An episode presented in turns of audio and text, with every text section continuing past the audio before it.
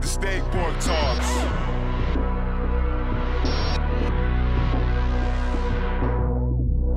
Stay ahead of the curve.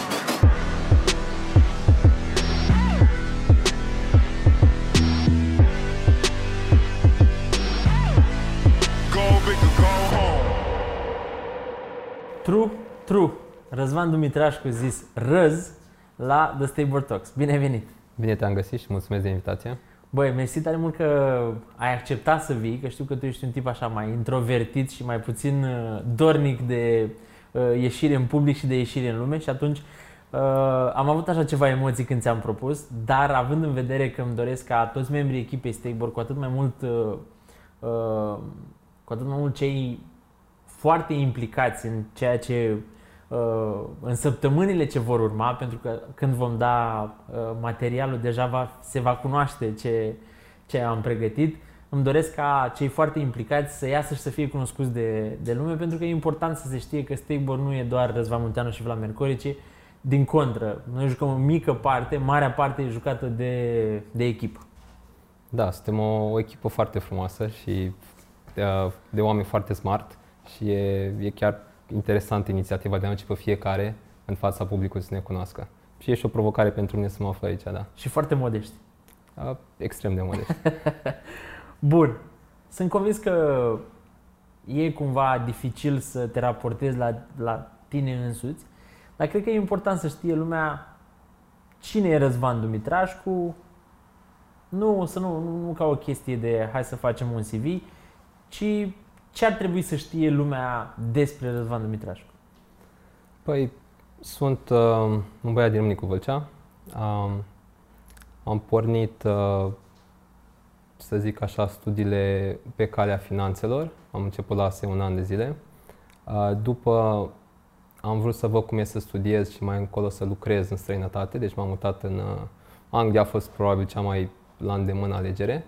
Am făcut acolo licența, dar în paralel ceva, ceva m-a legat totuși de țară. Mi-a plăcut, când am fost la ASE, acolo am văzut o grămadă de oameni deștepți și câțiva profesori foarte inteligenți care predau extraordinar de bine și am vrut să păstrez legătura și cu ASEU, am terminat ASEU și în paralel.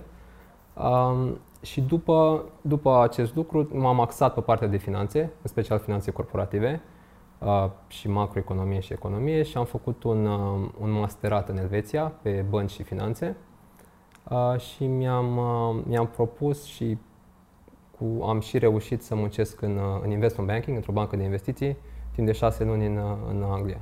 Ce făceai acolo? Că- Ce, ce înseamnă investment banking? Um, e, o gamă, e o gamă largă de, de servicii care poate oferi investment banking. Uh, poți de la trading până la advisory services. Eu eram pe partea de advisory, în sensul că uh, dacă o, o ajutam companie sau consiliam companie, intermediam um, faptul că ele încercau să listeze la bursă sau când vreau să, vând o, să se vândă către o altă companie sau să cumpere o altă companie. Uh, și noi eram practic cei care aduceau compania pe, pe piață căutau investitori, o puneau în legătură cu ei, o, o marketau cât de bine, cât de mult și cât de bine spate, o evaluau. Sunt uh, o grămadă de servicii în jurul acestor procese prin care trece o companie. Deci tu practic ai terminat două facultăți și un master. Da, da. Aha, și ai terminat în paralel ce, UK și în, Rom- ce făceai în UK, dar și ce în România. Da, da, ASEU l-am făcut în paralel. Să Da. înțeleagă că nu știu asta, adică nu întreb doar ca să îți dau posibilitatea să zici tu, dar chiar asta habar n-aveam că ai terminat și în România. da, am, am făcut la distanță studiu și veneam doar în sesiunea de vară să-mi dau restanțe de practic. Hmm.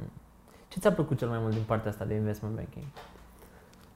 Mi-a plăcut um, relația care o ai cu instituționalii, în sensul că poți să afli cum gândesc ei, cum se uită la o companie, cum se uită la trendurile din, pie- din piață uh, și puteai să vezi asta având în vedere că noi trebuia să, noi ca și, banc, ca și oameni care lucrează într-o bancă, trebuia să avem cunoștințe foarte mari despre cine, cum se mișcă piața, cine ce vrea să cumpere, cine la ce vrea să se uite. Și apoi noi ne duceam cu knowledge-ul nostru și vorbeam cu, cu instituționalii, cu, cu private equities, cu hedge funds, cu asset managers și uh, să zic, făceam un ping-pong între ideile noastre și ideile lor, iar apoi um, evaluam, apoi puneam ideile lor în practică și încercam să găsim la ce companie ar fi suitable, ar fi uh, potrivită pentru ideile lor. până să o să revenim la subiectul de instituțional când uh, o să vom intra ceva mai adânc în povestea de cripto. Vreau să, vreau să zic că noi am mai vorbit și sunt sigur că ai văzut, am vorbit în episodul cu Andy despre faptul că tu ai fost printre primii uh, care ne-a scris la My Time Is Now și ulterior uh, nu doar că ne-ai scris, dar ceea ce ne-ai scris și modul cum ai abordat toată povestea a făcut ca lucrurile ulterior să meargă destul de smooth, adică din momentul în care am intrat în contact, ne-am mișcat destul de repede. De ce ai scris la My Time Is Now? Asta e altă chestie care nu te-am întrebat niciodată, direct.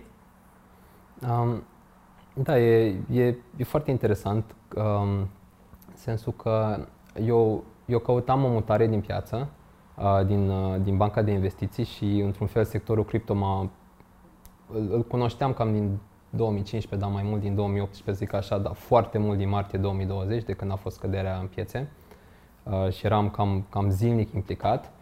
Um, apoi am, am văzut interviurile lui Răzvan cu Bognici și ceva din viziunea lui a rezonat și cu mine. Apoi am văzut interviu, apariția ta, să zic așa, când a fost chiar un interviu tot la Bucnici um, și am văzut Stakeborg pentru prima dată și am zis interesant, hai să văd. Era interesant să văd un proiect cripto chiar acasă la mine, în care, unde chiar vreau să mă și întorc după atâția ani petrecuți în străinătate. Uh, și am început să vă urmăresc. Uh, îmi plăcea foarte mult ce, ce făceați aici și faptul că erați un gateway pentru comunitate de a intra în cripto, axarea și pe partea de educație, dar și pe partea de investiție care merg, cred eu, foarte bine una lângă alta. Și imediat ce am auzit de oportunitatea de My Time Is Now, am zis că, că trebuie să, să încerc și să aplic. Cum, uh, în momentul în care ai scris și ulterior uh, ți-am, ți-a spus Andy, sau nu mai știu dacă Andy sau eu, nu mă, nu mă aduc aminte exact cine, cum a răspuns la momentul respectiv, cum ți s-a părut, uh, bă, ăștia mă pun la muncă înainte să, înainte să, habar n-am, să batem palma? Mi s-a părut, uh, mi s-a părut interesant și într-un fel și normal, că eu când am, când am scris mail-ul către voi am zis cam ce aș putea eu să ofer um, și cum, cum aș vedea uh, contribuția mea în, în, în Stakeborg și mi s-a părut fair ca și voi să vedeți dacă ceea ce am pus eu acolo sau faptul că am zis că sunt super into crypto, uh, să într-un fel să testați chestia asta. Și mi s-a părut un schimb destul de, de fair. Ok, că știi că noi cumva, mai ales în, în România, avem reticențele astea de a nu ne, bă, ăștia mă exploatează înainte să uh, înainte să ajungem să lucrăm împreună, trebuie să muncesc fără să mă plătească. Chit că munca în sine nu era ca și cum trebuia să lucrez șase luni sau trei luni sau nici măcar o lună. Dar ca idee, avem cumva predispoziția asta de a crede că din start trebuie lumea să ne aprecieze și trebuie să ne deschidă larg porțile înainte ca noi să demonstrăm că chiar suntem capabili, că suntem mai mult decât un CV în final. Da, da. Și eu cel puțin cred că se schimbă generația și începe să înțeleagă că, că uh, dacă contribui și dacă muncești, dacă ești pasionat de ceva, ți se vor uh, recunoaște aceste lucruri. Crezi asta? Chiar cred asta, da. Cum a fost uh, trecerea de la, din România la Marea Britanie? La nivel, să zic, de, la nivel mental, la nivel de cum ai perceput tu noua realitate, ca să zic așa, în care ai intrat? Că erai tânăr, nu știu câți, câți ani aveai, 21, 22? Uh, 19, 19-20, cam pe acolo, după un an de asta, da. Uh, când am, când am făcut trecerea, eram încă student. Um, a fost o altă trecere, cred eu, când am, când am și început să muncesc, dar perioada de studenție um, cred că a fost și destul de mult ușurată.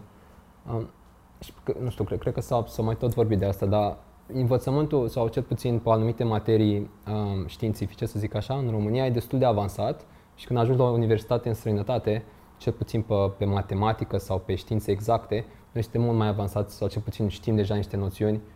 Depinde evident ce, ce liceu ai și făcut, ce profil, dar deja ești mult mai pregătit decât, uh, decât majoritatea lumii de acolo. Serios? Da. Um, cel puțin, nu știu, la matematică începuseră cu ce sunt numere naturale, ce sunt chestii destul de basic. Um, și uh, ce puțin, a, să zic, uh, um, intrarea în, cel, în acele spații e puțin mijlocită de faptul că ai niște cunoștințe din țară, uh, iar comunitatea și studenții de acolo, practic toți sunt veniți în alte părți, toți caută să socializeze și e foarte ușor să, să te integrezi. Deci a fost destul de simplu. Da. Și reîntoarcerea? Reîntoarcerea încă sunt cât am, 4 luni de când m-am întors, 4-5 luni, încă sunt în proces, dar practic m-am deconectat de tot de Anglia. Um, nu știu, am vândut tot ce aveam pe acolo și m-am întors cu gândul că stau aici și asta mă ajută că știu că n-am un fel de exit plan sau ceva. Ăsta este planul. Să rămân De în ce te-ai România. întors în România? Nu, nu mă vedeam stabilit în Anglia. Și Asta e îți dai seama prima. Că naște o altă întrebare. De ce nu te vedeai Corect. stabilit în Anglia? Da, dar se, se pune cap la cap cu, cu ce văd în țară, că totuși avem o grămadă de posibilități în țară, avem totuși cea mai mare creștere economică din Europa și evident poate putem să zicem că o bază mică care crește, dar uh, sunt, anu- sunt anumite domenii și anumite uh, segmente în piață care se vor dezvolta destul de mult, cred, în următorii ani, mai ales când noi facem catch-up fa- față de economiile din, din Occident. Uh, și cred că sunt multe posibilități pentru, pentru a fi aici, în România. Mai mari ca în UK? Cred că pot fi mai mari decât în UK. Chiar și în imobiliare, poți să scoți randamente mai mari în țară decât în UK. În țară poți scoate 7% pe, pe, pe comercial sau pe, pe birouri 5% și în Anglia 2-3%. Deci sunt uh, anumite perspective. mai- Evident că e și riscul de țară, evident că sunt și alți factori. Știi, știi de ce am insistat pe povestea asta? După cum tu bine știi, dar cei care ne, ne urmăresc vor, a- urma, vor afla în viitor. Uh, Noi o mai avem în echipă și pe Evelin, care e o altă persoană care s-a mutat din Marea Britanie în România de curând, după ce uh, și ea a lucrat uh, la o companie foarte mare în, în Marea Britanie.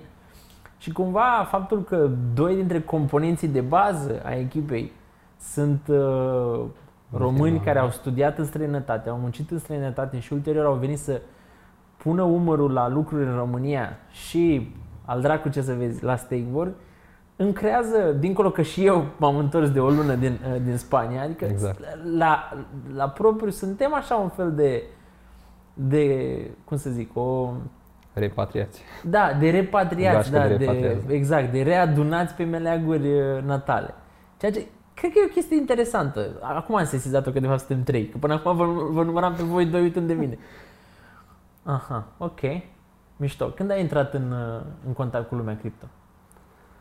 Briefly, briefly, în 2015-2016, câțiva colegi din altă bancă îmi povesteau cât de, cât de interesantă e tehnologia blockchain, dar um, eu, fiind trăinuit un pic și pe partea de investment banking, trebuie să-mi fac foarte mult analiza fundamentală asupra unei chestii, trebuie să intru eu deep în ceva care sunt ca să înțeleg acel lucru și la momentul respectiv nu mi s-a aprins niciun bec să fac acel research um, destul de, de intens. Am început să o urmăresc în 2017-2018, dar ți super intens din, uh, din martie 2020, de când uh, Ce, te, ce te-a ținut departe în 2015? Unde nu se lega povestea?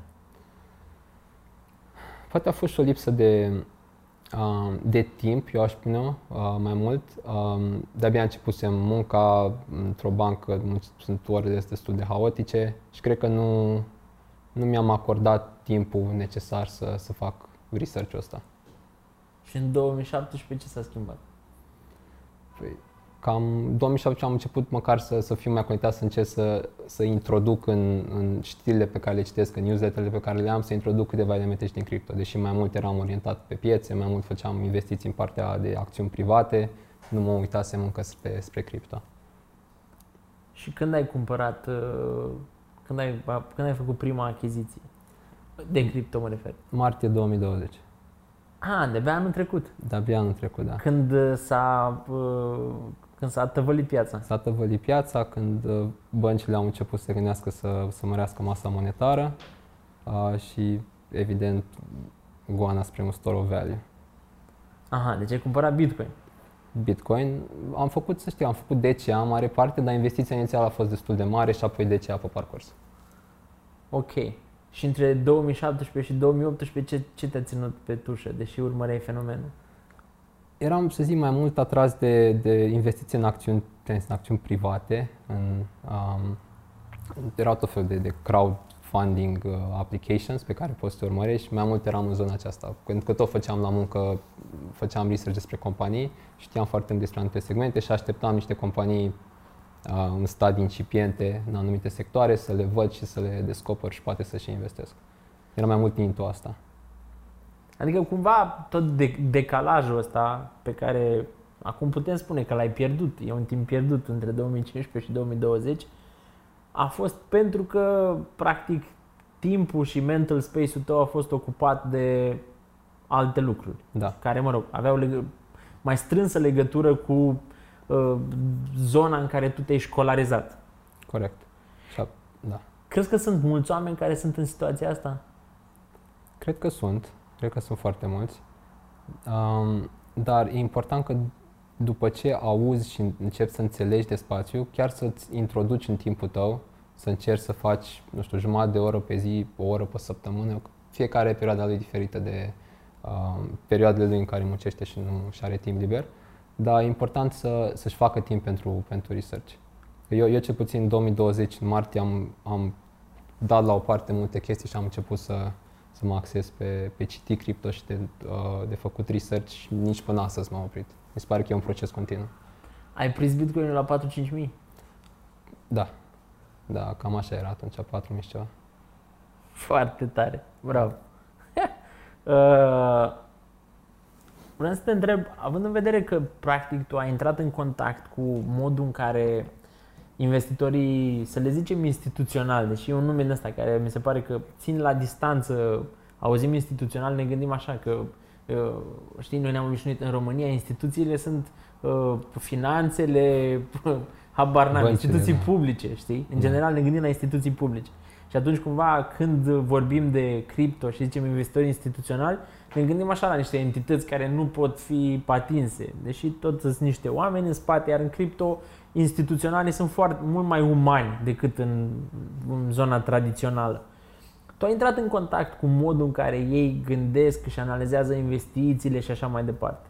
Cum vezi tu cum vezi tu trecerea lor din zona tradițională spre cripto? Cât de repede se va face? Orice, orice input în, în sensul ăsta ar fi interesant. Um, ei sunt deja aici, în primul rând. Um, poate că dacă ne uităm un pic prin 2017, când a fost uh, al doilea bull run, să zicem, uh, de fapt al, nu, al doilea, al treilea, um, atunci erau foarte multe uh, venture funds sau hedge fund-uri în piață. Nu erau investitorii, uh, să zic, în vedere pe termen lung. Erau mai mulți speculatorii. Uh, și era, se datora faptului că încă încă nu era, să zic, o bază de înțelegere foarte mare a industriei și nu, nu, nu trecuse prin chinurile facerii, să zicem așa.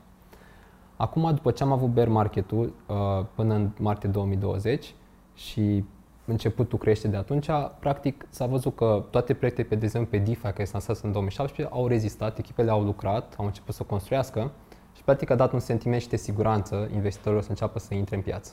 Evident că au contribuit și faptul că, nu știu, Michael Saylor sau Paul Tudor Jones sau Stanley Druckenmiller și, nu știu, și Ray Dalio, în fine, toți, o grămadă de, de voci ale uh, instituțiilor au îmbrățișat uh, spațiul cripto, Bitcoin și spațiul cripto, au ajutat și acesta să, să aducă mai mulți instituționali în piață. Asta ar fi un element. Al doilea element pe care îl văd eu e că s-au început să se facă niște uh, fonduri specializate doar pe, pe cripto, uh, firme mari de, de, de care sunt active în piața tradițională, cum e Andresen Horowitz, au um, fonduri special, speciale pentru cripto. Um, și acesta e intrarea lor într-un fel să, să izoleze într-un fel riscul doar într-un anumit fond. Însă din ce în ce mai multe fonduri care sunt, de exemplu, fonduri de investiții gen private equity, încep să investească cum e Bain Capital, cum e Axel, care e un, un venture fund, cum e um, Eurazeo, un alt în Franța, încep să investească, deci încep să, să vină în zona tradițională către zona, uh, către zona de cripto.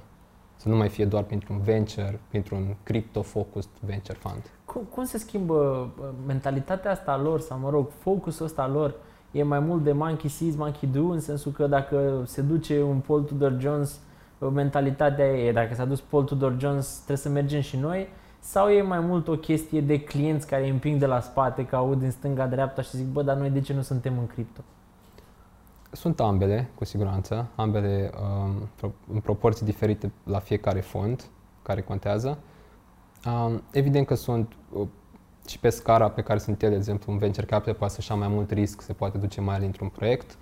Uh, un private equity sau un alt hedge fund uh, poate preferă proiecte de infrastructură sau ceva mai sigur să intre, însă mereu um, își fac un raport între, între risc și, și randament în funcție de, de stadiul proiectului și decid cum să intre. Însă sunt, în- sunt, sunt luați și de val într-o mare parte, cu, cu siguranță, um, însă și valul acesta a pornit de la niște fundamente mult mai solide acum decât cât erau în trecut. Adică, pe scurt, crezi că am să revin un pic la, la ce ai spus mai devreme, pentru că uh, pe măsură ce vorbești, tot îmi vin, vin întrebări și încerc, încerc pe cât posibil să le păstrez într-o ordine logică. Crezi că instituționalii ăștia pe care îi vedem acum în cripto, practic s-au copt în perioada, să zicem, bear marketului și acum, în momentul în care cumva se confirmă că bear marketul ăla n-a fost cumva sfârșitul drumului, ci uh, cumva curba care ne duce spre new high, Da. vedem, așa practic am ajuns la aceste sute de milioane care se învârt în piață în prezent, nu? Că mi se pare că deja toate fondurile anunță numai fonduri de la 2-300 de milioane în sus. Da. Și miliarde de investiții. Avem, mi se pare, un record iarăși anul acesta. Și quarterul trecut de, de investiții. Uh, da, cu, cu, deci cu siguranță a, a contat faptul că uh, echipele, în special din zona DeFi, au, au construit în perioada aceea și fondurile au prins um, încredere să investească. Însă un, un, un alt element e, e interesant la proiecte cripto care practic dă șansa și retail să ia un- într-un fel, să ia avansul instituționalilor, e că, fr- de exemplu, la, la Aves sau mi se pare că și la Polkadot, ei când și-au făcut IDO sau IO nu erau instituțional băgați, și apoi în runde de finanțare au venit instituționalii. Um, deci pro- proiectele în zona crip- cripto pot veni să-și, să-și ia finanțare și de la retail sau de la, uh, de la mm, să zicem, câțiva angels, dar mult și retail și abia apoi instituționalii să construiască ceva și abia apoi instituționalii să aibă o bază, să vadă că s-a construit ceva, că protocolul merge sau depinde de ce zonă sunt și apoi să investească. Deci îți- îți dă, îți dă șansa să faci un pic de bootstrapping până ajungi la instituțional.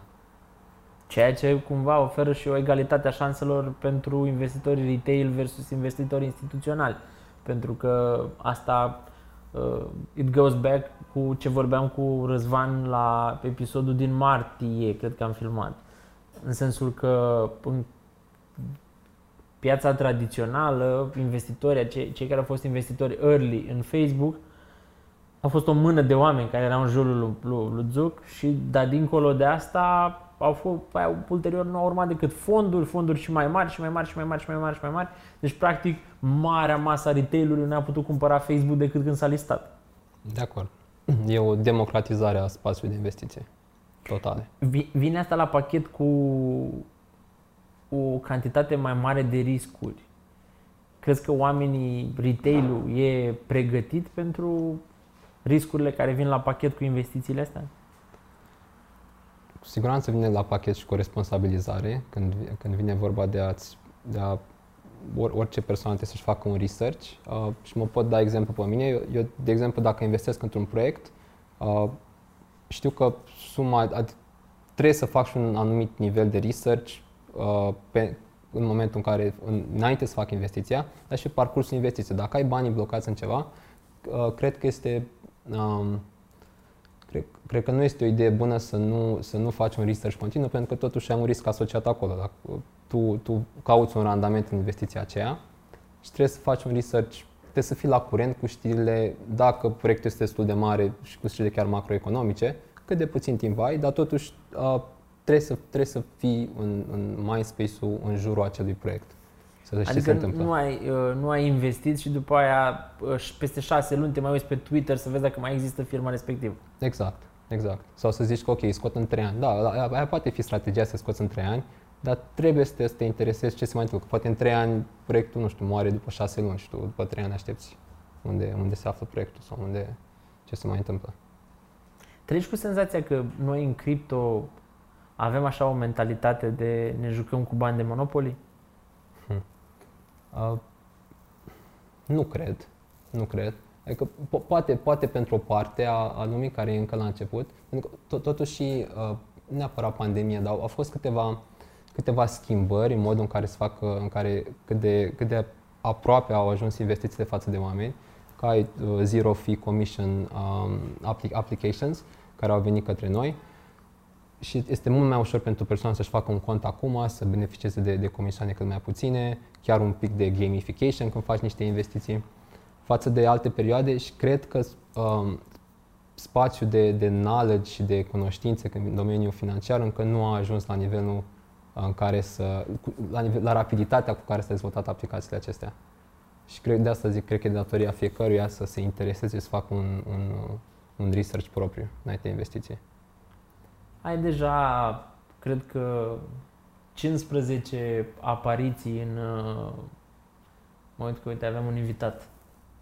Uh, Colorat. avem 15, ai deja 15 apariții în newsletterul Pro. Adică cred că încă de la primul ai scris în newsletterul Pro. Da, da, da. Uh, Founding member. și sunt curios cum ai, uh, cum, cum vezi experiența asta de a scrie despre un subiect relativ de nișă, că până la urmă asta de institutionals e mai mult pentru institutionals, ca să zic așa, adică pentru investitorii care chiar sunt interesați de uh, upper space-ul întregii povești. Cum, cum, cum ai, ai resimțit toată povestea asta de scris, ai resimțit că doar nu te-am bătut cu parul, dar cum ai, uh, cum ai perceput toată perioada asta în care ai scris pentru newsletterul Pro? Mm, Mi se pare super, super interesant și super tare să, să scrii pe, pe domeniu. Um, îl iei, nu știu, îl iau ca, ca un fel de, de medium article când îl pui undeva și ți-l citește lumea. Uh, chiar, chiar să te pune, știu, și la Andy și la toată lumea să te pune o grămadă de, de efort să se facă aceste articole și îmi, îmi place mereu la felul în care iese, că uh, iese într-un fel um, cu subiecte top, să zic așa, pentru instituțional sau pentru uh, avizi în cripto, însă într-un, într-un limbaj uh, foarte digerabil și ușor de înțeles pentru, pentru toată lumea. Știi că acum nu că vreau să te laud uh, în timp ce filmăm The Stabor Talks, dar articolele, despre articolele tale mi s-a spus cel mai des, uh, mi s-au spus cel mai des lucruri bune. Adică constant lumea a vrut să, de exemplu, ultimul articol pe care l-ai scris despre uh, ETF-ul care, care a fost, uh, ETF-urile care au fost, că sunt mai multe, Da. care au fost uh, aprobate. Uh, cred că am primit 5 sau 6 mesaje la, în ziua următoare. Că, Bă, în sfârșit am înțeles și eu care e povestea asta cu ETF-ul, de ce e important, cât e de important ăsta care acum a fost, uh, a fost aprobat și așa mai departe. Uh, Deci, tind să cred că nu doar nouă ni se pare că face o treabă bună cu povestea asta. Mă, mă foarte bucur să aud asta și ai, chiar te rog și dacă e ceva critică să mi-o spui că e, e foarte constructivă. Păi, Onest. faptul că nu ți-am zis laudele înseamnă că dacă primesc critici, sigur ți le trimit. Bine zici, da. Cum vezi, uh, cum vezi povestea asta cu băncile în era cripto? Ce șanse au și încotro merg? Și de, de șanse de supraviețuire în fața Șanse, nu tăvălugului. Bă, nu știu, poate exagerăm noi, poate de fapt sunt niște instituții care vor continua să existe pentru mult timp pentru că deservesc niște chestii pe care cripto poate nu poate sau nici nu își propune măcar să le, să le deservească. Nu știu, cum vezi tu băncile în următorii, dou- în următorii 20 de ani? Ha, Sunt, uh, e, e și o teorie, în- nu o teorie, e un articol scris, mi se pare că era menționat în, uh, într-un uh, research paper pu- publicat de ING, în care un tip acolo spunea că um, nu este o competiție directă între lending și borrowing care îl vezi pe DeFi și uh, băncile care fac acest lucru. Uh, și punctul la care pornea el era că băncile, prac- un protocol de DeFi la momentul actual, cum e, uh, cum e el făcut, over-collateralized, uh, se, pu- se, se, se pune deoparte mai mult colateral decât loan-ul pe care ți-l dă și practic versus o bancă în care se creează bani din depozite la oameni în care își păstrează doar o fracțiune și apoi dă mai departe un, uh, un împrumut. Și el, după părerea acestui uh, research paper, nu ar fi o competiție directă. Um, dup- după părerea mea și după, după alte, alte articole și alt, a părerea mai multora, Um, foarte probabil se va ajunge, uh, adică e, o- e o competiție clar direct între astea. Evident că cu, cu timpul în care uh, s- vor fi protocoale de risk management în care se va evalua risk, risk profile-ul unui, unui, unei adrese până la urmă în, uh, în sistemul de blockchain și vai ce că adresa asta e un, nu știu, un borrower destul de încredere. E un hai să- bun plătitor. E un bun, pla- exact, un bun platnic și hai să-i dăm doar cu 20% sau cu 30% col- colateral, nu să-l punem să pună 125% și se construiesc chestii genul acesta. E se ceea poate- ce face AVE, nu? ceea ce face AVE, da. Um, cu, exact cu, cu momentul acesta, practic atunci vom avea uh, o competiție directă, să nu mai poate nimeni să mai zice că unii sunt money creation, unii sunt doar intermediari. Um, până la urmă, cum, cum, cred, cum văd eu situația, e o, un, un, o, o imixtiune, o, o, să zic, un viitor în care băncile vor împrumuta din sistemul de DeFi anumite elemente, um, cum e, cum e flexibilitatea, cum e compozabilitatea care le lipsește în momentul acesta și vor coexista într-un fel. Până la urmă, pentru că ne, ne, ne mișcăm, nu neapărat ne mișcăm, dar avem un, un mean reversion, să zic așa, un fel de, de foarte greu, o anumită parte a populației nu se, e obișnuită cu un anumit fel de a, de a lua împrumuturi, probabil că acea parte încă va apărea la, la sistemul tradițional, pe când probabil noile generații vor fi mult mai uh, înclinate să se ducă spre DeFi și vor coexista la un moment dat, fără să, fără să dispară una sau alta. Crezi că viața băncilor va fi cumva prelungită de, cum să spun, existența lor în cadrul unui sistem tradițional? Mai exact, în momentul de față, dacă vrei să îți deschizi un uh, SRL, trebuie să ai un cont într-o bancă. Deci, practic, cumva se generează un client automat în momentul în care tu vrei să-ți faci un uh, uh, vrei să-ți faci o, o afacere de oricare fel. Până să apară Revolut și mai știu eu ce, trebuia să te duci la o bancă din România, în 99% din cazuri, să-ți deschizi un cont. Iar asta te expunea la o serie de chestiuni pe care vroiai, nu vroiai, trebuia să le accepti, respectiv comisioane, I don't know, de plătit pentru banking, nu, nu știu ce se mai plătește, zic ca Da. idee. Crezi că forța gravitațională care va ține băncile mai mult în joc e dată de apartenența lor la sistemul ăsta uh, ticăloșit Vechi, tradițional învechit, da. sau va fi o chestie în care ele se vor mula după modelul Visa Mastercard? Cripto e căcat, e căcat, e căcat până când, bă, stai că sunt mulți oameni aici, bă, cripto e bun, mă. Știi? Adică crezi că va fi momentul ăsta și în bănci în care poate o să vedem o colaborare între Bank of America și AVE pentru un produs, uh, I don't know, uh, hibrid? Da, văd, văd mai mult a doua variantă, fiind cea, cea câștigătoră, o fel de colaborare. Um, probabil vor fi câteva elemente și tradiționale cu SRL-ul să fie cu, cu, un, ac- cu un cont la bancă, dar până la urmă la fel poți face un cont pe ETH sau un cont pe, pe o structură de blockchain, pe un layer 1. Um, cred, cred că poate pasul cel mai important și pe care cred că încearcă Maker să-l facă și cred că l-a făcut odată e să aducă um, colateralul gen real world asset, gen imobiliar, să fie transpus în cripto și prin care să, să poți să, să iei împrumuturi punând ca și gaj un apartament, o casă și acestea să fie um, înscrise în, cumva în, în, și în blockchain. Și cine vine în situația asta să-ți aproximeze cât valorează uh, Fordul tău Focus din 2003? Bună, dar valorează Probabil nimic, că- din 2018. Probabil că pentru început o să fie elemente, o să fie inter, intermediar sau funcții, joburi speciale pentru acest lucru. Um, pentru a-ți înscrie, până la urmă, e un NFT, dacă stai să te gândești, e un NFT pe care îl creează și îl înscrie într-un, uh, într-un blockchain. Cum am mai pus pe gânduri. Ok, rămân cu gândurile mele. Uh, te întreb pe tine, ce produse din zona tradițională lipsesc în DeFi? Au fost, uh, au fost împrumutate destul de multe. Um, și până la urmă DeFi vine cu, cu un mod mai bun de a face, uh, mai, mai flexibil, mai, mai cu Mai costuri eficient? mai eficient, dacă am putea să mai eficient, da, um, de, a, de a face uh, ce făceau băncile tradiționale. Cred că anumite elemente, de exemplu investment banking-ul, partea de advisory, destul de greu că e factorul uman care contează acolo și nu poți înlocui atât de ușor. Um,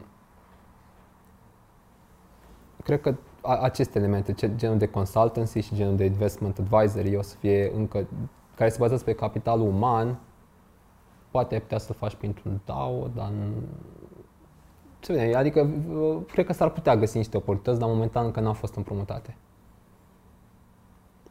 Mă uit la tine în portofoliu, cel asumat pe site oficial. Da. Nu, că n-am acces la portofoliul tău direct. Credeam că- uh, așa. încă. Uh, și văd așa.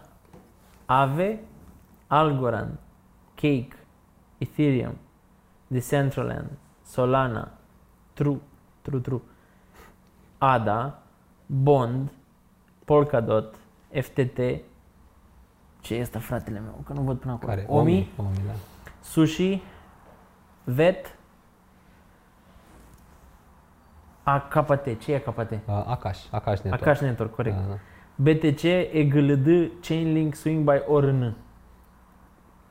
Numărute sau uh, Ai, ai, Focusul. Ai, ai, ce? numărut sau focusul de care vrei să te legi? Bă, Asta era următoarea, următoarea mea observație, era că ai, ai de ajuns de multe încât să nu poți să te întrebi de fiecare în parte. Dar aș vrea să știu cumva povestea fiecăruia din spate, tocmai pentru că știu că tu ești un om care nu face investiții după hype, nu se bă, duce cu turma decât da- dacă vede că într-adevăr este ceva acolo. Și vreau să te întreb de ce, uh, de ce cake? De ce Cake? Um, până la urmă, Cake se va ține de, de dezvoltarea ecosistemului Binance uh, și CZ s-a văzut cât de implicat este și ce, ce mega fonduri scoate pe piață acum cu, cu, cu aceea de un miliard. Și până la urmă e, e Uniswap-ul sistemului, Bin- sistemului Binance PNB, care, uh, care cred că încă mai are a treia poziție după volume sau chiar a doua, nu mai sunt sigur. Știi că asta naște o întrebare monstru. De ce ai luat Cake, care e Uniswap-ul BNB, dar nu ai BNB și nu ai Uniswap? Știu. Păi am, am expunere pe, pe ecosistem prin Cake, ca să nu am și BNB și Cake. Ok, și Uniswap de ce n-ai? Că ai Pentru că, am, sushi. pentru că am sushi și am ETH. Bun, dar de ce ai sushi și n-ai Uniswap? Sushi, um, na, acum că a plecat Maki, să vedem cu ce se mai întâmplă, dar um, vreau, vreau să, se, să, să se dezvolte și pe alte nișe. Mi s-a părut foarte interesant chestia asta. Vreau să fac și un NFT marketplace. Um, se băteau niște fonduri la un moment dat să intre în guvernanța lor. Mi se pare potențial puțin mai mare decât la Uni. Decât la Uni. Ce să te mai întreb de aici? De ce Cardano? Hai că te întreb de toate, într-un final că sunt curios de toate. De ce Cardano? Um, Cardano cred că a fost printre primele investiții ale mele, atunci în martie. Toți Ah, ne-am dezvirginat cu Cardano. Da, știu că și tu. tu cu 2 ani mai devreme, sau cu 3 ani mai devreme. Um, mi-a Deși plăcut, suntem de aceeași vârstă, ne-am început uh, viața uh, aceeași- criptosexuală în perioade diferite. cu, cu Ada Lovelace. Da. Acum, da. Um, mi-a plăcut foarte mult de Charles Hoskinson, e printre primii oameni care am urmărit în cripto pe el, pe Sergei Nazarov, de la Chainlink, pe Vitalik și, na, și pe, pe Gavin Wood. Um, și mi-a, mi-a plăcut comunitatea, mi-a, mi-a plăcut roadmap-ul destul de mult, chiar dacă era încet, încet se construia. Mi-a plăcut foarte mult că era, um, cum, e, cum e și Avalanche, e bazat pe, pe, pe research foarte mult și pe uh, e chestii slow, dar făcute bine. În general știi că toți, mai toți pe care îi întreb de Cardano, în general suntem niște nărzi. Noi toți ăștia care am intrat în Cardano suntem niște nărzi că am mers pe mâna ălora care fac research papers și așa mai departe. Că iar asta Da. automat vine la, pa- trebuie să vină la pachet și cu o cantitate foarte mare de răbdare. Pentru că, în general, nărzii nu sunt foarte cunoscuți că sunt mari executanți. Că fac niște chestii foarte rapide. Adică lucrurile merg mai domol, dar în principiu sunt mai solide, gen pe, pe termen lung. Că asta e o, altă, e o altă discuție. Mi se pare că sunt multe layers 1, uh, mă refer la proiecte de layer 1, Da? care necesită să le acordăm mai mult timp decât la altele. Adică dacă vezi cât de repede se mișcă Phantom, de exemplu, ai avea tendința să zici, băi, e clar că Phantom va trece peste whatever, nu știu, Polkadot sau Cardano. Da. Dar cred că acolo e și o chestie de, sau agoric, care, mă rog, se programează în JavaScript, probabil fiind în JavaScript, fiind mulți programatori pe JavaScript, mai mulți decât în Haskell, probabil se va, se va mișca foarte repede. Dar astea Da. sunt nuanțe care sunt importante de văzut, știi, când analizezi uh, inclusiv mere cu mere, layer 1 cu layer 1. Corect. Da. De ce Algorand?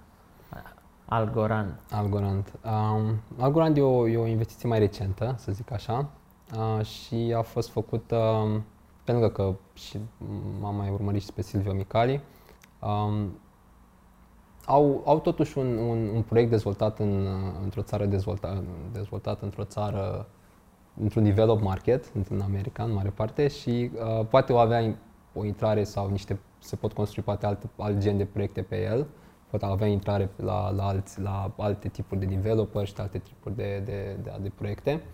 Și pe măsură ce, ce toate proiectele primeau un fond care să investească în layerul lor, am intuit sau am mers pe ideea că și Algorand o să, o să primească unul și o să se dezvolte. Știi că cumva părerea unanimă, quasi unanimă, că n-am stat eu de vorbă cu toată lumea, uh, în industrie, dacă întreb de Layer 1, foarte mulți spun că la nivel strict intelectual, Algorand e cam top, Da, apropo de ce există în papers. Evident, distanța de la papers până la execution e mare. aia au fost lukewarm așa o mare perioadă de timp. Uh-huh. Da. Bun, de AV nu te întreb, că știu, știm deja de ce. Solana, când ai luat Solana? Că, de fapt, ăsta e răspunsul, nu de ce ai luat Solana, că majoritatea știm de ce luăm Solana. Când ai luat Solana? Cred că pe la sfârșitul primăverii, cred, sfârșitul primăverii anul acesta. Destul de, destul de târziu am intrat în Solana și tocmai în ideea că aveam o grămadă de alte layer, one- layer 1, dar urmărindu-l um, destul de mult pe, uh, uite, uite acum cum îl cheamă pe CEO, pe, pe ucraineanul acela Andrei. Iacovenco. Da, Iacovenco îl cheamă? Eu, da. Sună, sună Cred că rezonabil. da. da, da, cred că are un com plus, că e Iavenco, e, în fine, Iaco. tu zi acolo, Eu caut eu Venco. și- Um, mi-a, mi-a plăcut, am, înț- nu știu, mi-a, mi-a, mi-a plăcut cum, cum a construit proiectul și pe ce se axa. Uh, vrea să vină, un, vrea să facă un fel de, un fel de layer 1 gen Nasdaq, să aducă uh, un blockchain pe Nasdaq sau un Nasdaq al blockchain-ului. Um, și am urmărit apoi roadmap-ul și cum, cum se gândea să, să-l dezvolte și am zis pot să mai adaug un layer 1 în portofoliu. Fair. Te mai întreb de două, că ulterior vreau să bă, discutăm și despre uh, Stakeboard DAO. De ce, de ce e GLD? Că trebuie să te întreb de ce e GLD. Da. Um, pe cred că precum poate mare parte din, uh, din, din lumea care a intrat în EGLD, am văzut uh, interviurile de la interviul lui Beni cu, cu George, cu Bucnici. Um, am, am rezonat foarte mult la fel cu, cu gândirea lui, mi-a plăcut cum prezintă proiectul. Însă nu am, nu- eu cel puțin investeam aici în Coinbase foarte mult și trebuia să le iau de pe Binance. Și um, am zis, nu, nu era încă Binance pe UK, încă se urma să se listeze peste vreo 3, 2, 3 luni. Eu și cu colegul meu de casă, care e foarte și el pasionat de Crypto Sky, că așteptăm. Român? Uh, Român și el va lucra la, la Gemini, chiar și el face pasul spre, spre cripto. Foarte tare. Da. Um, și am zis că hai că așteptăm 2-3 luni, încă nu ne grăbim, piața era încă molcolmă. Cât era? uh, Bănuiesc că era, Era RD, la vremea aia, nu? Nu mai țin minte, dar asta este 0.0002 și a, ceva. era, a, dacă era cu zerourile Da. vieții, da. Um, și până, până când am ajuns în țară, mi se pare că Bain deja duse al doilea interviu și deja chestiunile sunau din ce în ce mai bine, începusem să vedem și câțiva pași spre mainnet. Um, și atunci am zis că până la urmă hai să fac un cont pe Binance care nu e UK și hai să văd dacă se poate cumpăra și atunci am, am început să cumpăr la fel, un, o investiție mai inițial și apoi DCA pe parcurs. Aha, deci n-ai vândut Elrond. Nu, Nici BTC, nici BTC, nici ETH. nici ETH. ETH îl mai vând pentru, pentru NFT-uri. Aha, ce faci cu NFT-urile? Păi, în La ce te principiu, uiți la NFT-uri? Hai, că asta chiar e interesant. Un analist fundamental care a lucrat cu instituțional, cum alege un JPEG? Până la urmă și, și NFT-urile pot fi folosite ca un store of value. Până la urmă și arta este un store of value um, în sensul ei. Um, și mă uit, uh, m-am uitat de exemplu foarte intens, am fost și în fenomenul Mechaverse, dar nu, nu am prins. Dar, Nu uh, toți au norocul lui Andy. Da, nu toți au norocul lui Andy. Um, M-am uitat foarte mult la, la uh, Dapper Dinos. Uh, Îmi place ideea, îmi place cum, cum sunt desenate și chiar cred că uh, la un moment dat, dacă va prinde, să zic așa, un, un tată poate face cadou un Dapper Dino la, la copilul lui chiar de Crăciun sau tot de ziua lui. Aha, Sunt deci ai, foarte- ai, dap, ai dap, Dapper Dino. Dapper Dino, da. Atât? Atât, că la restul nu, încă n-am prins alocări. Aha. Și, second, și nu te uiți pe secondary market. Mă uit pe secundarii, dar nu, momentan cum fac eu, cum mă uit la Rarity și la, la celelalte proprietăți, nu am găsit ceva. Adică pun oferte, dar probabil că pun la prețuri destul de mici și nu, nu sunt acceptate. Aha, deci ești, ești cam scârțar în ceea ce privește ETH-ul. Nu cred că asta, cred că la cum le evaluez eu, diferă prețul cum- vânzătorului față de cum îl evaluez eu la, la și cumpărare, la Am- riscul care îl văd. Am priceput. Deci faptul că n-ai bulls on the block te descalifică. Din păcate, na. Bun. Stai că mai vreau să te întreb ceva din portofoliul ăsta. Uh, de ce true? Și asta trebuie să întreb. True. Um, true. Mi se pare că True... Scuze. Asta True, dacă vorbești în pahar, s-ar putea să nu se audă. Da. da. Um, True mi se pare că, nu mai știu dacă True sau, um, uh, ei făceau un, um, ideea, ideea e cum, cum ziceam și înainte, că um, momentan se over-collateralized um, uh, un, un, un, un colateral pe care îl pui pentru a lua un, uh, un, un baro, pentru a lua un împrumut. Uh, Lend, uh, True mi se pare că um, în- încerca să facă un profil, să dezvolte tot așa un profil de risc cum face și AVE pentru, Mhm. pentru investitori și cred că chestia asta lipsește pentru a da acces mai, mai, la mai multă lume în spațiul DeFi. E, e destul, de, destul de anevoios să pui mai mult de 100% colateral uh, cu niște margini requirements tot la fel destul de mari și imediat să, să fii nevoit să mai pui colateral dacă scade valoarea uh, gajului pe care l-ai pus. Și cu acest lucru cred că se rezolvă anumite probleme. Și ultimul, de ce Barnbridge? ce bondul. E, mi se pare foarte interesant ce fac băieții acolo. Um, adică ei, ei fac exact, nu știu, poți, adică nu, nu cred că o să sune, nu cred că o să sune, dar fac exact instrumentele care um, au, um, au, au fost jucători importanți în criza din 2008. Dar acele instrumente sunt super importante în piață. Um, nu neapărat că au cauzat atunci, au fost lăcomia și altele au cauzat nu instrumentele astea, dar sunt foarte des utilizate de instituționali um, și foarte puține proiecte fac asta în cripto. Mai știe, mai sunt Saffron, dar fac chestii diferite. Și cred că cel puțin au, se țin de roadmap și au făcut, cred că, trei proiecte până acum au scos pe piață, trei, trei produse. Um, și cred că o să aibă mare utilizare din partea instituționalilor. Ai vorbit foarte frumos de Barnbridge, am să spun lui Bogdan să treci pe la caserie.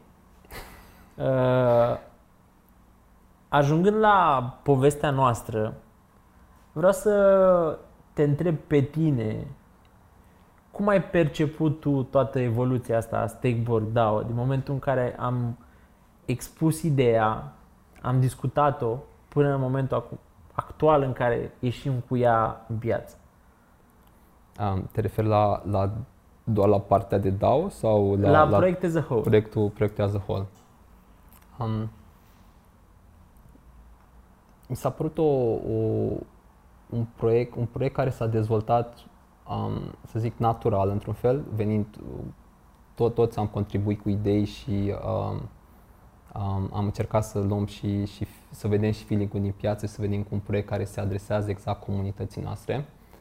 Um, și foarte probabil um, o să fie, sperăm că o să fie apreciat, dar, dar, dar sunt sigur pentru că e exact ceva care se adresează comunității și vine în, uh, în întâmpinarea, să zic, nevoilor lor. Având în vedere că ai fost uh, scribul oficial al părții de index din, uh, din white paper, cum a fost să scrii uh, partea aia de white paper? O plăcere, sincer. O plăcere. Adică u- utilitatea indexurilor e... Um, nu cred că poate fi question, să zic așa. În piața tradițională ele sunt foarte des întâlnite.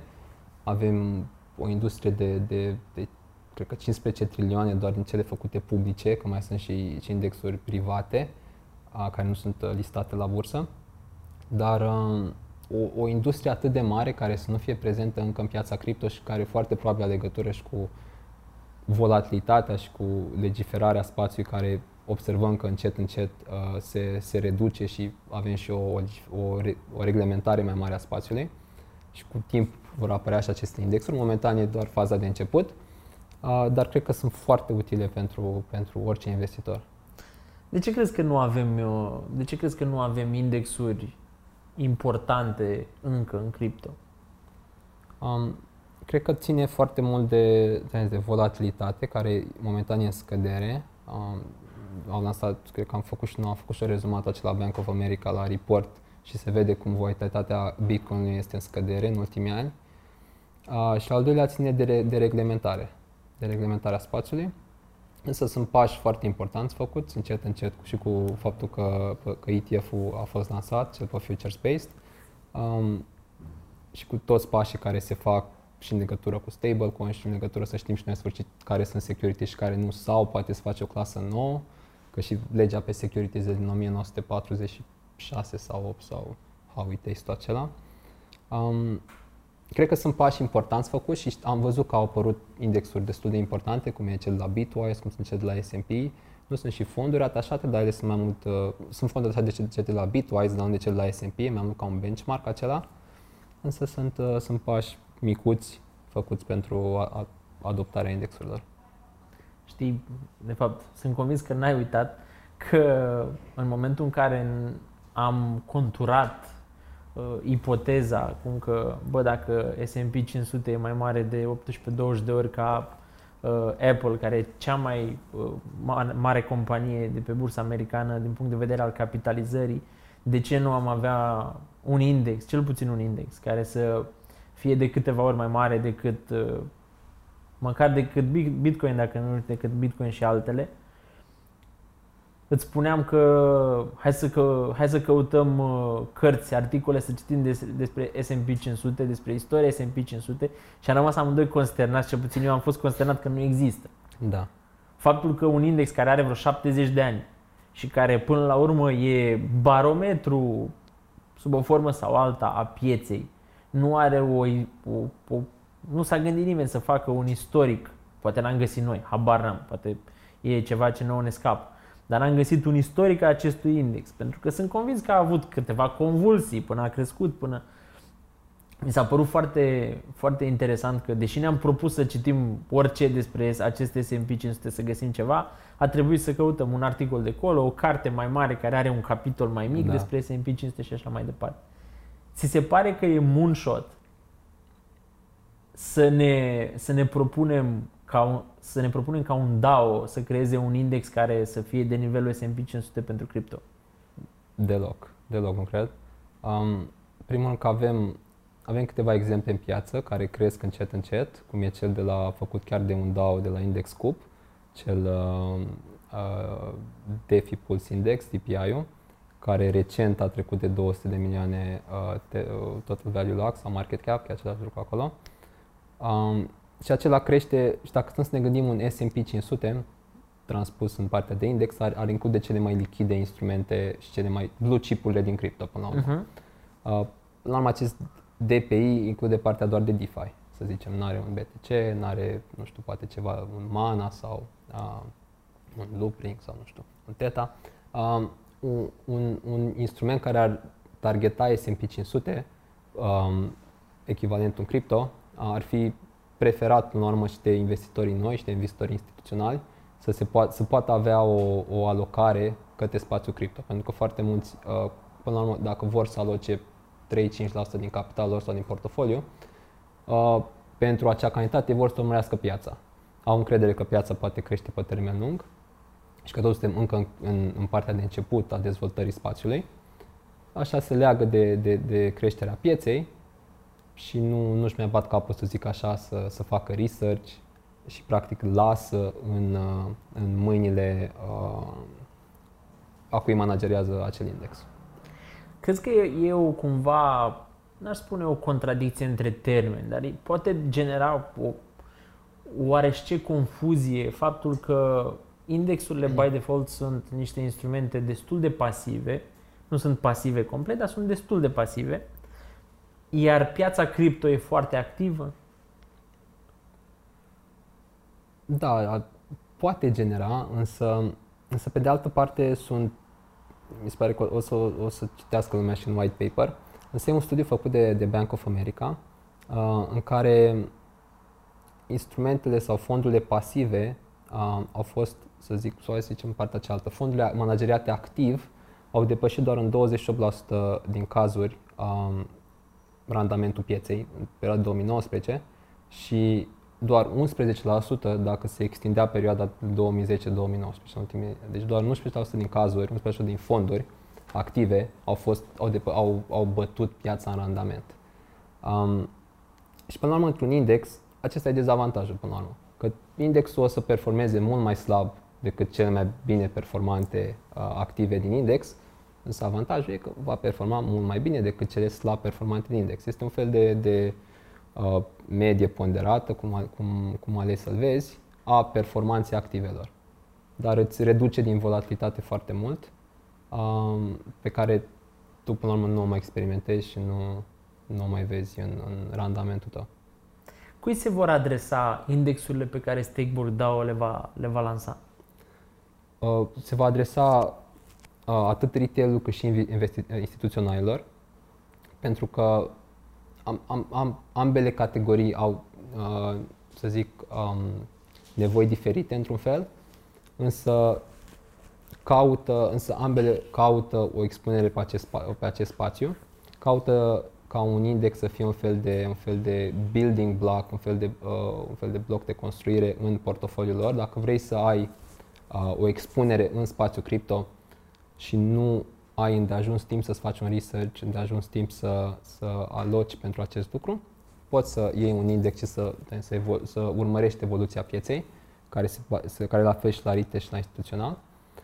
Uh, avem o transparentizare la, la, la maxim, la ce e acolo, pe lângă faptul că un index în spațiu tradițional e destul de transparent, în spațiu blockchain chiar poți să urmărești tot ce se întâmplă, orice intrare, orice ieșire. Și este un, dă un sentiment de încredere participanților și ambele categorii, până la urmă, au nevoie de diversificare a riscului. Cred că, cred că indexurile mai au o calitate pe care nu știu, poate noi o mai scăpăm din vedere tocmai pentru că suntem ceva mai experimentați în utilizarea instrumentelor din cripto și mă refer la unde păstrezi monedele alea pe care le cumperi. Că practic asta e, e o dezbatere uh, destul de importantă. În sensul că până la urmă nu poate să-ți fure nimeni monedele în timp ce le cumperi. Că în timp ce le cumperi e greu să le pierzi de furat, pierdut, să fii schemărit, hecărit uh, și așa mai departe, se întâmplă după ce le-ai cumpărat. Deci cel mai important element, că tot întreabă lumea ce să cumpăr, nu, nu e asta cea mai importantă întrebare. Cea mai importantă întrebare este unde le țin după ce le cumpăr. Și după ce cumpăr whatever, după ce cumpăr orice, unde le țin.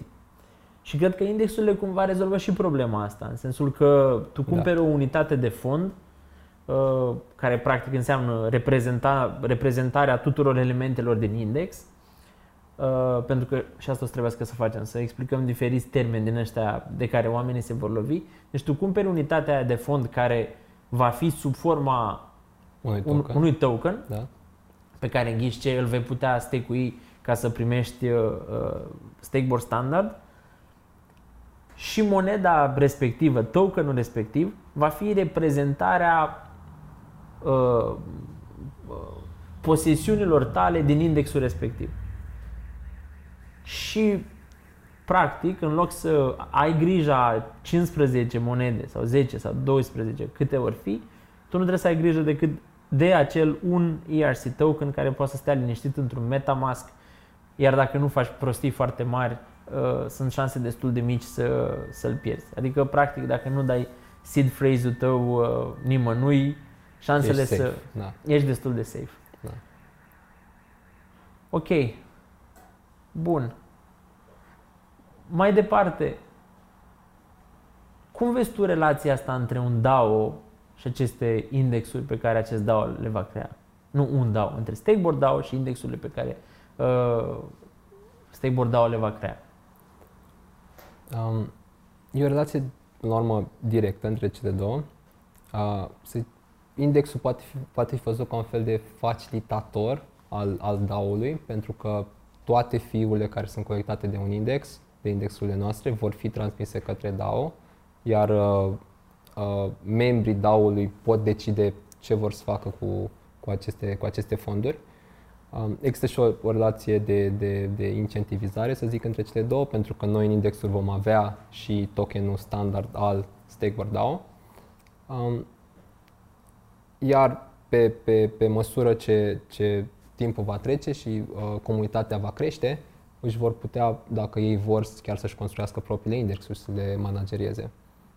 Adică vor putea oamenii din comunitatea Stakeboard DAO să vină, să propună un index sau un whatever alt produs și să zică, bă băieți, voi ăștia care sunteți uh, în acest DAO, eu vreau să vă propun să faci, să, mi-aș dori să fac asta, aș avea nevoie de fondurile astea, mai departe voi votați și dacă mi puteți, mi le dați și eu mai departe construiesc produsul, right?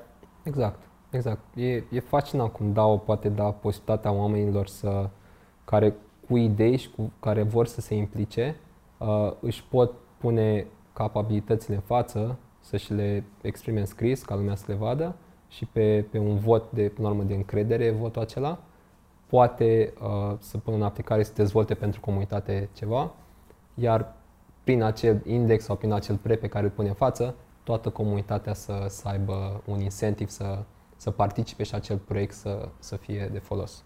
Asta înseamnă practic că cineva care participă într-un DAO, care are și indexuri, care a lansat indexuri ca primă Iterație. iterație a Da. acelui DAO, el, el poate fi concomitent și owner și client. Exact. Exact. Adică el e owner pentru că deține moneda standard și e client pentru că a cumpărat indexul.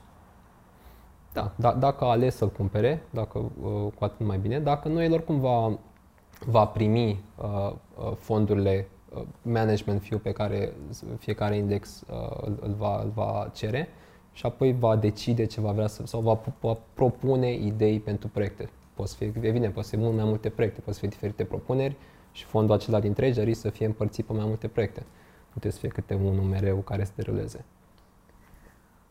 Am să te provoc să, să faci un pariu, nu Da. cu mine, ci cu a, așa, să, cumva să facem uh, o aproximare. Câte wallet-uri crezi că va avea Stakeboard DAO la sfârșitul anului? Deci pe 31 decembrie 2021. Pe 31 decembrie 2021. Înainte de Revelion o să facem un print screen. Da. Și o să vedem, o să vreau și părerea ta apoi. Dar după, pe, după mine, Asta trebuie să o facem cu aia, scriem pe foaie și Scriem arătăm pe foaia foaie, amândoi da, în da. același timp. să presupun că undeva pe la 5.000, poate și mai mult, 5.000 de, de entități active, de hodleri. De holder de token sau de holder de tokenul din index? De holder de tokenul din index, iar partea de DAO e, poate fi mult mai volatilă, adică poate fi chiar și mai mult, poate fi și chiar mai, probabil, p- până la urmă, pe partea de DAO pot fi chiar mai mulți, cred. Pot fi chiar mai mulți. De 5.000. Bet, betul meu e că ar trebui să, să reușim să, și cred că, mă rog, vom face tot ceea ce e posibil să reușim să avem 10.000 de wallets pentru, pentru DAO și uh, cel puțin fix la 5.000, mă gândeam și eu, la, de, de holder de, uh, de index. Cred că ar fi, ar, ar fi un obiectiv, cum să zic, și îndrăznesc, dar în același timp și doable și interesant. Da. Că până la urmă obiectivele îndrăznețe sunt cele interesante. Cred că, cred că e realizabil. Noi, noi știm ce, ce, o, ce o să lansăm, că o să fie câteva produse care le, le lansăm până atunci și or, să- adică vor fi super interesante. Și plus că noi, e, mai, e cumva, nu e așa in the dark, adică noi mai știm că, noi ne-am mai consultat cu diferiți oameni când am gândit toată povestea asta, adică n-am stat uh, trei oameni într-o peșteră și după 30 de luni, după 30 de zile am ieșit uh, uh, Ah, morți de cu sol ideea. și cu, uh, cu ochii roșii, ăsta este Stabor, da, luați-l și dați-l prin lume, adică n-a funcționat așa. Da, da, da. Bun, mai am o întrebare și cu asta putem să, cred că putem să închidem. Care e relația ta cu banii? Eu, până la urmă, văd, văd bani exact, cred că s-a, cred că s-a mai, s-a mai vorbit exact același lucru, dar exact salvează timp, îmi salvează timp în mare parte. Um, nu, nu-i văd, uh, îi văd ca un fel de facilitator pentru a obține diverse cunoștințe sau diverse experiențe sau skill-uri, dar nu ca un fel de, de ghid, să zic, în, în viață. Sau un fel de scop, să zic așa. Când te-ai gândit ultima oară ce bine ar fi să fie avut mai mulți bani? Că eram prin facultate și rămăsesem fără bani și eram în club și ce bine era să mai să mai să continue seara. Bun, mersi da. tare mult, a fost super fun. Uh, a fost fix ca în discuțiile pe care noi le avem atunci când ne strângem cu echipa de la Steakborg și asta îmi confirmă încă o dată că am strâns de, am strâns de o trupă foarte, foarte solidă. Mi-a făcut plăcere. Steak boy.